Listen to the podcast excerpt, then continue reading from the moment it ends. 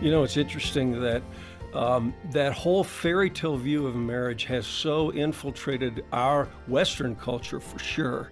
Bob Paul on Focus on the Family Minute. And the idea when you get married is you're hoping that, you know, it starts once upon a time. And certainly the love that I have right now for my spouse has to be leading toward, and they all lived happily ever after. And happiness, and happiness isn't a bad thing. I mean, frankly, I'm kind of partial to happy. And I prefer more than less. I'm convinced God wants us to be happy.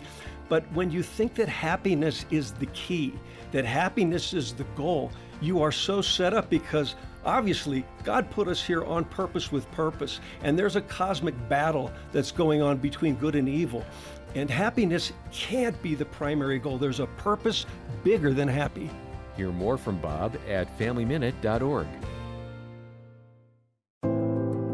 As a young teen, Mary became a follower of Jesus after reading Focus on the Family's Brio magazine. And I remember thinking to myself, I don't have that. I'd really like to know what that's about. And so it was, it was an inward decision right there that I made in my room after reading, you know, this article in the Brio magazine that I want to have that kind of walk with God that this girl is talking about. For 30 years, we've helped Mary grow in her faith. We've strengthened her marriage, and now we're equipping her to be a good mom to her own kids.